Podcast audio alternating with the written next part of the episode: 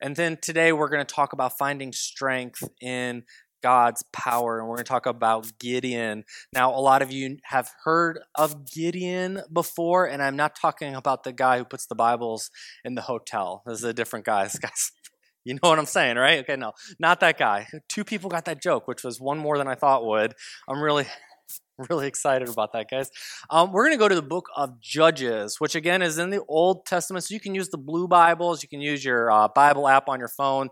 We will have the words on the screen, but um, as a reminder, I mentioned last week that when we look into the Old Testament, um, it's a little bit different in how we talk about it on Sunday morning because when we talk about the New Testament, it tends to be very straightforward wisdom, preaching and teaching style, what we have become really accustomed to in the West and in the United States. So we, we really like the New Testament because it's written how we teach. Now, when we get into the Old Testament, it's much more detailed. I mean, there's a lot more detail and it's a lot more story. And so there's a lot of narrative that when we're going through the Old Testament, we, we tend to read a lot more. So whereas Paul might have a sentence packed with information that we can spend like four weeks talking about. When we go through the Old Testament, we tend to read an awful lot in one day. And so, um, if you're new with us, we don't normally read this much. And if you've been with us a long time, I promise that we'll dumb it back down in a few weeks. Okay, so just hang with me here. But we're going to Judges 6 and 7, and I can't cover everything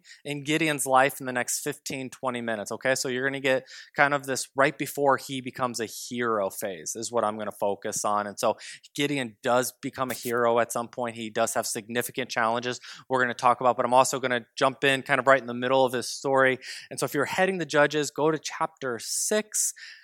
And real quick background the Midianites have defeated and been ruling over Israel. And last week I mentioned very briefly that when Joshua and Caleb went into the promised land, that uh, the Israelites would have it, but then they would lose it, and then they would have it, and then they would lose it. And we, we're already just one book over and they've already lost it, okay? And so the Midianites are ruling over them. Now, the thing about the Midianites is that they are cruel. Not just like they came in and took over your country, cruel, but like they went out of their way to make sure that you, you did not like your life. And so what they would do is they would go through and they would actually like damage the crops that the Israelites were planting, so that way they would be hungry and they would starve. Um, they would do things like pollute the water, so that way they would get sick. I mean, they were just very cruel who was over them. So what ends up happening is these Israelites start to get broken up and fragment, and they start to spread, and that's where we find um, Gideon's tribe is they're actually in the mountains hiding from the Midianites. And so you can imagine if you're Gideon, your people are kind of being played with with by this this nation that you can't do anything about. You're not strong enough to overthrow, and and so you're hiding. And and and maybe you know that's not exactly your situation today. You're not in the mountains hiding, but I think that deep down inside of us, there are things all around us that we're hiding from and it might not be a real mountain but maybe it's our house or our couch or you know it's it's our mind where we're kind of hiding ourselves from the outside world of all of the things that are coming in and and trying to get at us now um, these people pray to God like you and I would. You're faced with a really tough situation. And so you pray to God, you're like, God, I need some help. And God oftentimes doesn't just fly in, sometimes He does. Case in point, Jesus comes in and makes things right. But other times, God picks someone and says, I'm going to make things right using you or using you. And in this story, he uses Gideon, and Gideon is pretty insignificant. So I don't want you to think that he's like Mr. Popular running everything. As a matter of fact, God hardly ever uses those people.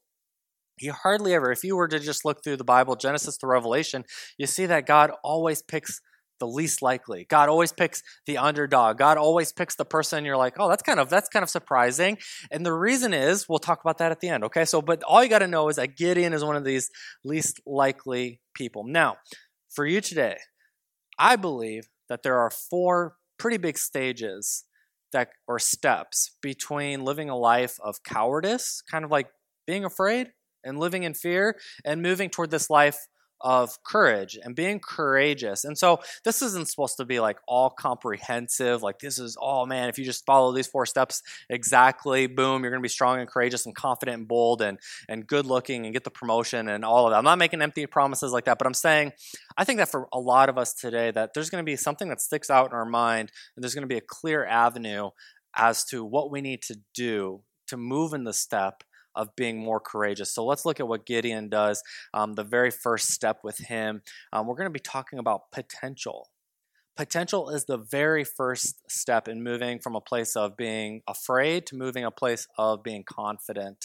And I'll explain that. So when we get to Gideon's story here, he is threshing wheat in the wine press that doesn't mean anything to me. It doesn't mean anything to you. So I had to look it up for us. And uh, the wine press is just a hole that they dug. So he's in the mountains and he's working in the ground and he's threshing wheat, which is to separate uh, the grain from the chaff. Now, um, you would normally want to do this outside because as you're separating the grain and the chaff, like you want the wind to blow the chaff away so it doesn't like get in your nose and breathe and it, it really unpleasant. Okay, but he's in the ground because he's so scared of everything going on. So it's kind of self inflicted pain that he's putting himself through to stay out of the way. And so he's under there and um, he's hiding in the ground. And um, all of Gideon's people are afraid. His family's afraid. He's afraid. And so this is just normal. Um, and I would imagine, and, and, you could too, right? So you've been afraid of some things that are on the outside that maybe you can't control. Um, but anytime you're scared of something on the outside, there's always stuff on the inside too that's going on that maybe you don't put a name to, but it's like insecurity sure there might be this thing out there but it's like oh i'm really insecure in here or i'm just i just don't believe that i can do this. You have like self-doubt and so it's not always external but it's internal and i believe that gideon and his family and this tribe they were going through both. They had this external enemy the midianites and then they had what was going on which was also difficult. Now gideon is hiding out working when he has his first experience in which God calls him from being a coward to seeing his potential. And we read in verse 12 that um, the Lord's messenger, an angel, shows up, appears to him, and said, The Lord is with you, mighty warrior. Now, that's weird, and I hope that you think that's weird. it, it is weird. Gideon is hiding in a hole in the ground, working because he's scared to be outside. And an angel of the Lord appears and says, Hey, you, mighty warrior. Gideon honestly probably thought the guy was making fun of him. Like, I am anything but a mighty warrior. But um, the angel says, You are a mighty warrior. And this is the thing is that God's potential is often spoken into what you could be and not what you presently are. And so when he comes to Gideon and this angel says, Hey, mighty warrior, he was not talking about Gideon's present state, he was talking about the future possibilities. He was talking about, hey, mighty warrior, Gideon, that is who God created you to be. That is who you could be step out into this. Now, of course, you know, Gideon's not, and Gideon has a great response to this. You know, the angel of the Lord comes to him and says, Hey, you mighty warrior. And so Gideon gets psyched up and he responds in verse 15. With all due respect, my Lord, how can I rescue Israel? My clan is the weakest, and I'm the youngest in my household. God says to Gideon, Hey, mighty warrior. And Gideon says to God, You are wrong. now, I'm the wrong guy. I'm the wrong family. We're in the wrong tribe. Like you've got, you got, you took a wrong turn somewhere. Um, this, I'm Gideon. This, and you're not looking for me. Um, and you might think that's crazy because you would think that if on the way home today, an angel of the Lord just appeared in the front seat or the back seat of your car and said, "Hey, you, good looking," you know, you'd be like, "All right, like yeah, awesome." But I don't think so. I really don't because I think that. Um, we have these voices in our head in which God is calling us. God's calling every single person in here to the potential that you have. And I think a lot of us say, uh, I can't do that because I'm not good enough. Like I'm not good at that, or I'm not smart, or we look at the past and we say, "Well, I've I've failed, I've screwed up. Well, what about this?" And, and not just weeks and months. Not like um, when I was in community college and Halo Three came out, and I almost flunked out because I was like working my way up the leaderboards. I'm not talking about that, but I'm talking about major years where you've invested yourself into something, and then you get to the end of it, and it's like, what do you have to show for it? And maybe it's a midlife crisis or a quarter life crisis, and you're like, I'm 30 or I'm 50, and what do I have to show for my life? And God is saying, here's the potential. You know, Rebecca, Judd, fill in the blank. This is who you are. And we kind of say, eh, maybe. Uh, probably not. You know, I'm not really, I'm not like that. So we, in a way, we do act a lot like Gideon, even though I think that on the outside we would say, no, God says, nonsense, you are mighty warrior. And the tension that we feel in this is that we don't see ourselves oftentimes the way that God sees ourselves. So we wake up in the morning and we look at ourselves, messy hair, get in the shower, come out, we're beautiful, all of that, put our clothes on, go out. And, and we see the external, and, and deep inside, we know that who we are, where we've come from a lot of times. But the problem is, is that we don't see ourselves as God sees us. So that's when God comes to Gideon and says, Hey, mighty warrior. Gideon doesn't see that. Gideon has a completely different view of himself than the view that God has. I want to try to convince you this morning that your existence here on earth was on purpose. Not only was it on purpose, but that you have a purpose as well as with a purpose, on purpose and with purpose. If you are here, God picked you, He put you here. Not just in this church, but I'm talking about in, in 2019 and you're in Madison, Wisconsin, of all places. Some of you would never have imagined that this is where you would be. Well, you're here. Congratulations. I'm so glad that you are. And God is looking at you and He's saying, You are a mighty warrior. You are a mighty warrior. And you're saying, But, and so, I don't know. And God says, No, you are a mighty warrior.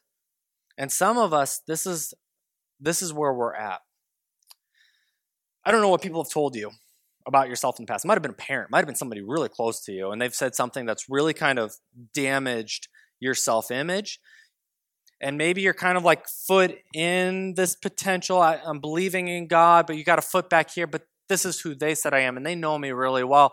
And I want to encourage you to ignore those people, your tribe, your family, because God's potential, God's the one who created you, and He sees who you could step out to be. And so if you find yourself being really insecure or unconfident, you're like, I wish I was bolder. You know, the first thing that you got to do is you got to stop saying, I can't, I won't, I don't.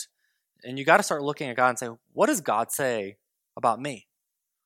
What does God say about me? And what, what did God create me to do? And where does God see me in 10 years or 100 years or at the end of my life? That's kind of the first step. Now, some of you are there. Some of you are like, you know what? I'm on board. I, I totally, I'm, I'm all about that. I got, I got my eye on God's dream for my life and my vision, but um, I still walk around stressed out with anxiety. And that's not to say that mental illness isn't real because mental illness is very real. I want to just acknowledge that on the front end here before I say what I'm going to say next, because the second step in this journey of finding courage is that we find peace. That's what we see in Gideon's story is that the Lord turned to him and said, You have strength. So go and rescue Israel from the power of Midian. Am I not personally sending you? I tend to be sarcastic, so verses like this stick out in my mind because God is using sarcasm. He says, I mean, so Gideon says, I'm not, I'm the wrong guy. I'm the wrong guy. You got the wrong guy. And God says, you have the strength. So go, do what I'm saying. Am I not personally sending you? He's asking Gideon, if you don't get what he's saying here, he's saying, Are you saying I'm wrong? Are you saying I made a mistake? There's one right answer, okay? the one right answer. Gideon still isn't sure, okay? This is awesome because I do this in my own life all the time. You think you hear from God, you're pretty sure you heard from God. Yeah, I mean, like it's it's pretty obvious, but you know what? I would just love a sign. Like if you could write it in the clouds, or like I'll put some letter on my refrigerator. There's little magnets, and if like I could just wake up the next day and there's just a little message wrote out, you know, like I won't brag about it or anything on Instagram, but God, if you could just show me a sign, and that's what Gideon asked for. Gideon's like, okay, like there's an angel here who's saying mighty warrior and talking on God's behalf, but um, you know what I need? I need a sign from God. That's that's what I really need. And so God says, okay. Um, and what happens? We read in verse 21: the Lord's messenger, this the, the angel, reached out the tip of the staff that was in his hand and touched the meat and the unleavened bread. Gideon was offering a sacrifice. Fire came up from the rock and devoured the meat and the unleavened bread. And the Lord's messenger vanished before his eyes. So Gideon asked for a sign, and a lot of us ask for a sign. Very few of us get a sign like this he brings an offering to God, says, Here's some bread, and here's this and that. And then the Lord's messenger touches it, and it explodes. I mean, just poof, it's gone. And so is he, coincidentally. So Gideon says, Well, that's pretty, um, okay, yeah, that's clear. And a lot of us, I know that, that we're looking for that sign. We're not quite getting it, but Gideon gets the sign. And Gideon builds an altar there. And Gideon says, The Lord makes peace. That's what's written in verse 24. The Lord makes peace. And so he piles up a bunch of stones, he makes an altar. And by making an altar thousands of years ago, Gideon was essentially saying, Every time I pass through here, I want to remember something that the Lord makes peace. Because just a moment ago, Gideon's a guy hiding in the ground working. And an angel appears to him and says, You've got potential. This is what God sees in you. So he's taken a step out. But now he's scared, and reasonably so. His people are being killed and they're outnumbered, and there's nothing that makes sense about Gideon leading. It's not like he's a killer warrior here. It's not like he has battlefield experience. I mean, he's a guy who's separating wheat. And he takes this step out and he says, he finds peace. And for a lot of us, that's where that's where we're at. We're looking for peace. There are things that are falling apart all around you, or it feels like it's falling apart all around you. It could be at school, could be at work, could be with your mental health. It could be so many things. There are so many things in our lives that could be going wrong, honestly. And so we're like, I believe what God says about me, but when I look around at my world, why does it seem like everything is just flying out of control? Why, why is that? And I think that what needs to happen is that we need to change kind of our framework. And in, in the church world, we talk a lot about believing in God, and that's important. We should believe in God. But we need to believe that God also believes in us. That doesn't mean the enemies go away. Gideon didn't have peace because all of a sudden the Midianites were gone. Gideon doesn't come out of the ground and all of a sudden his enemies are gone. Gideon doesn't come out of the ground, and I don't think that those anxieties and the stresses that he felt went away. I don't think any of that. But Gideon finds peace in the middle of all of that. And I think that the answer is, is that we have to find an eternal peace that can only come from a relationship with God. And we find that eternal internal peace, and it doesn't matter what's going on at work, or it doesn't matter what's going on at school, because my peace isn't dependent on the actions of other people. My peace is dependent on the God, the living God who is in me, with me, working through me. And so I think that when we step out into potential, we say, Yes, I'm making a choice to believe what God says about me. But then the second thing, the choice that you need to make, is that I'm going to have peace, not based on what I see around me, but based on who is in me. So you're like, okay, stepping out into potential, feeling good. You know what? Life's not perfect, but I'm going to believe that God is with me, protecting me, walking with me. So, what's next? Um, we would love to skip to number four, and we're not going to because there's a number three. And number three, I think, is positively our least favorite, and that is the test. It's the test. Um, we don't see it coming because it is a test. It's kind of like a pop quiz where we step out into potential and we tell ourselves we're going to have peace. And then what we don't expect is that God kind of throws something in there. You know, we expect the world to be all wonky and ups and downs, and we get all that, and we get people are going to do stupid stuff. But what we don't expect is that occasionally God drops a test in there. And that's where we pick up the story with Gideon here is that, um, you know, part of the reason that Gideon and the Israelites had their land taken over was because they started uh, double dipping in other religions, which was actually really popular. Like thousands of years ago, um, Christianity was weird, and Judaism at this time, it was weird because they were monotheistic. They had one God over everything. And almost every other society, almost every other culture at that point had a God for like everything sun God, moon God, all of that. Now, what the Israelites start to do is they kind of like hedge their bets. I mean, can you blame them, right? They're like, well, what if we're wrong about this God? We'll just kind of make an offering to this God. We'll say a prayer to this God. We'll just cover all of our bases. And so you can see it's like, well, okay, like I, I, I get it, but that makes God mad. I mean, the, one of the very first things that God tells these people is that you're not supposed to have any other gods. Like, I am the God. I am the dude. And so when they start to do this, God says, okay, well, if this is how you're going to be, we're going to let the Midianites come in. And, and God withdraws his protection of them. The Midianites come in. And, um, and so when God comes to Gideon, he's going to give him a test here. And in verse 25, the Lord says to Gideon, take your father's bull and a second bull, seven years old, very, very expensive animals. Okay, just in a society that didn't have a lot, this was like the cream of the crop, their bulls break down your father's altar to Baal and cut down uh, the Asherah that is beside it. So, this is a big test on multiple fronts. One, it's a spiritual test. God says, Hey, I want you to come back to worshiping me and only me and loving only me and me first. But the second thing is, notice what he says. He says, I want you to go tear down your daddy's altar. I want you to just go break that thing down. And I want you to take his prized possessions and I want you to kill him. I mean, like, this is like, I mean, a lot of times we think that God's like, God is with us, God is for us, like, I'm going to charge in and, and we're going to have the victory. And we love that, but we don't want this test in which God is calling us to step out and do some very uncomfortable things sometimes. Things where we're like, well, what if my dad was offended that, like, totally rejected his religion? Not only that, but like, I go and I tear down his altar. Like, what, if, what am I supposed to do? And God says, go do that.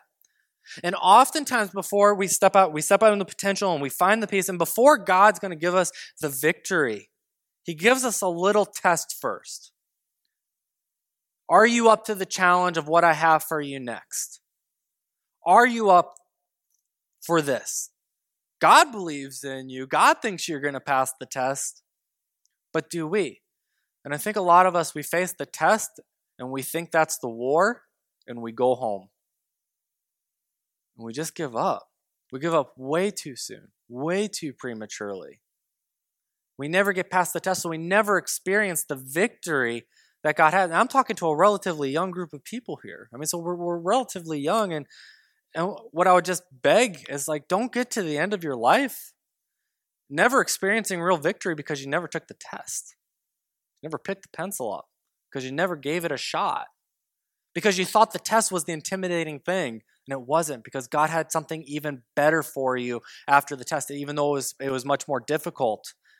And so we have to prove it. We got to do the test. And we don't have to always do it alone. God is with us, um, and God does this, and, and He's with us. And so, what will we do? What is first place in your life? Because oftentimes I think that we think it's God, and it's it's oftentimes something else. And that's what God is getting at with Gideon: is that his family had taken his eyes, their eyes off God, that the tribe had taken their eyes off God, that the whole country had taken their eyes off of God. So, what is it that is sitting on the throne in your life? A couple suggestions, and if any of these like irritate you, I might be touching on it. Okay, perhaps it's your calendar. Like you pride yourself on being busy, or you pride yourself on always doing stuff, or going here, going there, and you don't have time for anything.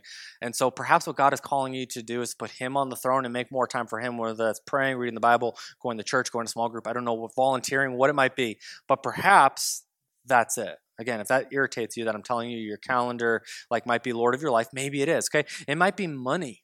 And money is so easy to become the Lord of our lives. I mean, I, I know that I've constantly got to battle that because, I mean, how many decisions do you make based on money or not having it? Oftentimes is my case. I don't know if I'm the only one. But how many times does that become the case where it's like all of our decisions become based on money, what's coming in and what's going out? Perhaps money is the Lord in our life. And so the test might be to do something to push money off the throne, to push calendar off the throne, to push whatever it might be that's not God off the throne and put God back on the throne. If we can do this, we step out into our potential, we find our peace, we pass the test, we will have victory. We talked about that a lot last week. God's promises, okay? So if you weren't here last week, I'd encourage you to just go back and listen to last week because I'm going to skip all of the stuff on God's promises and just talk specifically about Gideon's victory here. Um, what we read in verse 34 is that the Spirit of the Lord came on Gideon. Um, it literally translates that the Spirit of God clothed himself with Gideon. So you think about the shirt you put on today and the pants and the shoes, and you think about the in the original language here is that the spirit clothed, it completely covered Gideon. And then we could read the rest of Judges 6 and 7, and we're not going to, but essentially Gideon goes out, he blows his trumpet. Bunch of, he says, Who's going to fight with me? We're going to overthrow the Midianites. Now, remember, this is a guy who maybe like hours ago or days ago was in a hole in the ground, okay? And now he's blowing his trumpet. And he says, We're going to go to war. And, and Gideon's never won a war, and he's never gone in the battle. We don't even know if he knows how to use the sword, really. And, and he's saying, Let's go do this. And, and amazingly, what happens is that some 30,000 people come to Gideon's call. Some 30,000 people come to Gideon's call. Now, that sounds awesome. It sounds so awesome, except that the Midianite army had 130,000 people. And so you still had a one to five ratio here. So for every one person um, that you had, you had to kill five just to break even at the end. And so, not great odds at all. You definitely still needed God. But here's the crazy thing, okay? So here's the crazy thing. Um, God actually tells Gideon, that's too many.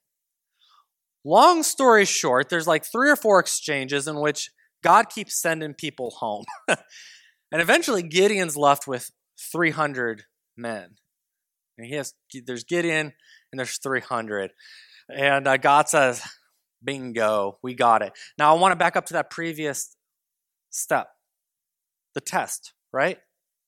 Because when we're stepping from potential to peace to the test, the test doesn't make much sense. But when we're getting lined up for the victory, all of a sudden the test makes sense. Because if Gideon couldn't go and knock over an altar and kill some bulls and make God back number one, how in the world was Gideon going to send away 30,000 men and take a few hundred into battle? Essentially, this is like a death sentence for Gideon. I mean, it had to be how he felt was that I'm going to go and die.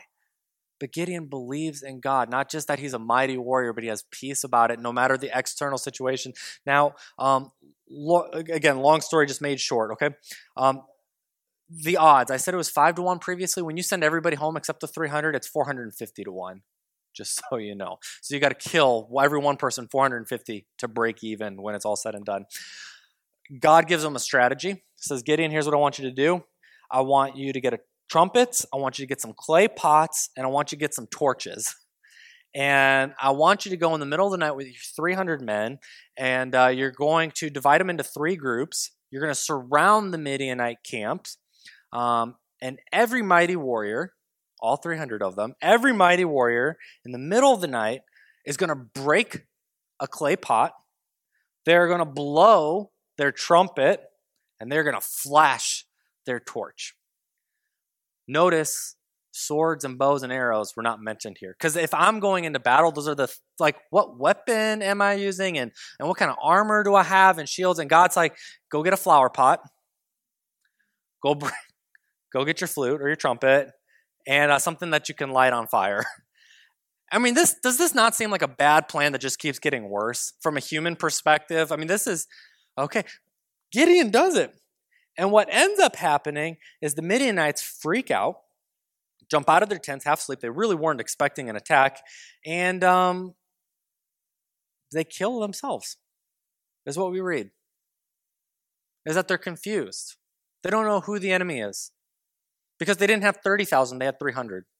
So they couldn't tell who the enemy was. And they got confused, and there's some over here and there's some over there. And obviously, if you're an army of 135,000 people, you don't know everybody. It's the middle of the night, it's dark, and all 300 go home. And they defeated the Midianites. It's a tremendous victory, and it's a story that keeps getting told. We love to talk about Gideon at this point. And I hope you know that, like, I'm ending it here. I don't want to talk about Gideon post victory. I want to talk about all of the stuff that took Gideon to that victory. I mean, that's crazy. The road that he took to become a mighty warrior. And oftentimes in life, that's what it's going to look like for you. And I say this a lot. I'm going to say it again. Just because you're facing adversity in life, just because things are going hard, it doesn't mean that God's not with you. It doesn't mean that God doesn't love you. It doesn't mean you're doing the wrong things. Sometimes you can be doing the right things that God wants you to do, and life can be just very difficult. Sometimes that's okay to live in that tension. And we got to believe that I have inner peace and that I'm hearing from God and that what's going on around me, I'm going to ignore that because I'm going to focus on God and I find my peace in God and what He calls me to be. Some of you are ready for that fourth experience. You've passed the test, you believe in the potential. Now it's time to step out and walk in obedience. What is God calling you to do? It may not make sense. We walk in that trusting that God's not only chosen us, but that He's given us the strategy to overcome whatever it is that we're facing. I love the story of Gideon, um, and not just because it's an awesome story, but because I really do believe that it's for every single person today. Um, a couple things that I would say like super applicable to our lives today. Um, one, we read that in the final stage that the Spirit comes on Gideon when he goes into victory, um, and we know that from the New Testament that's actually now the first step. So what was Gideon's last step of receiving the Holy Spirit is our first step. And so I would say that no matter where you're at, if you're you're you're living around just uh, struck in by anxiety and stress and just freaking out, and you, you, before you even step out in anything, you need to pray and, and ask God's Holy Spirit to come on you, in you, work through you.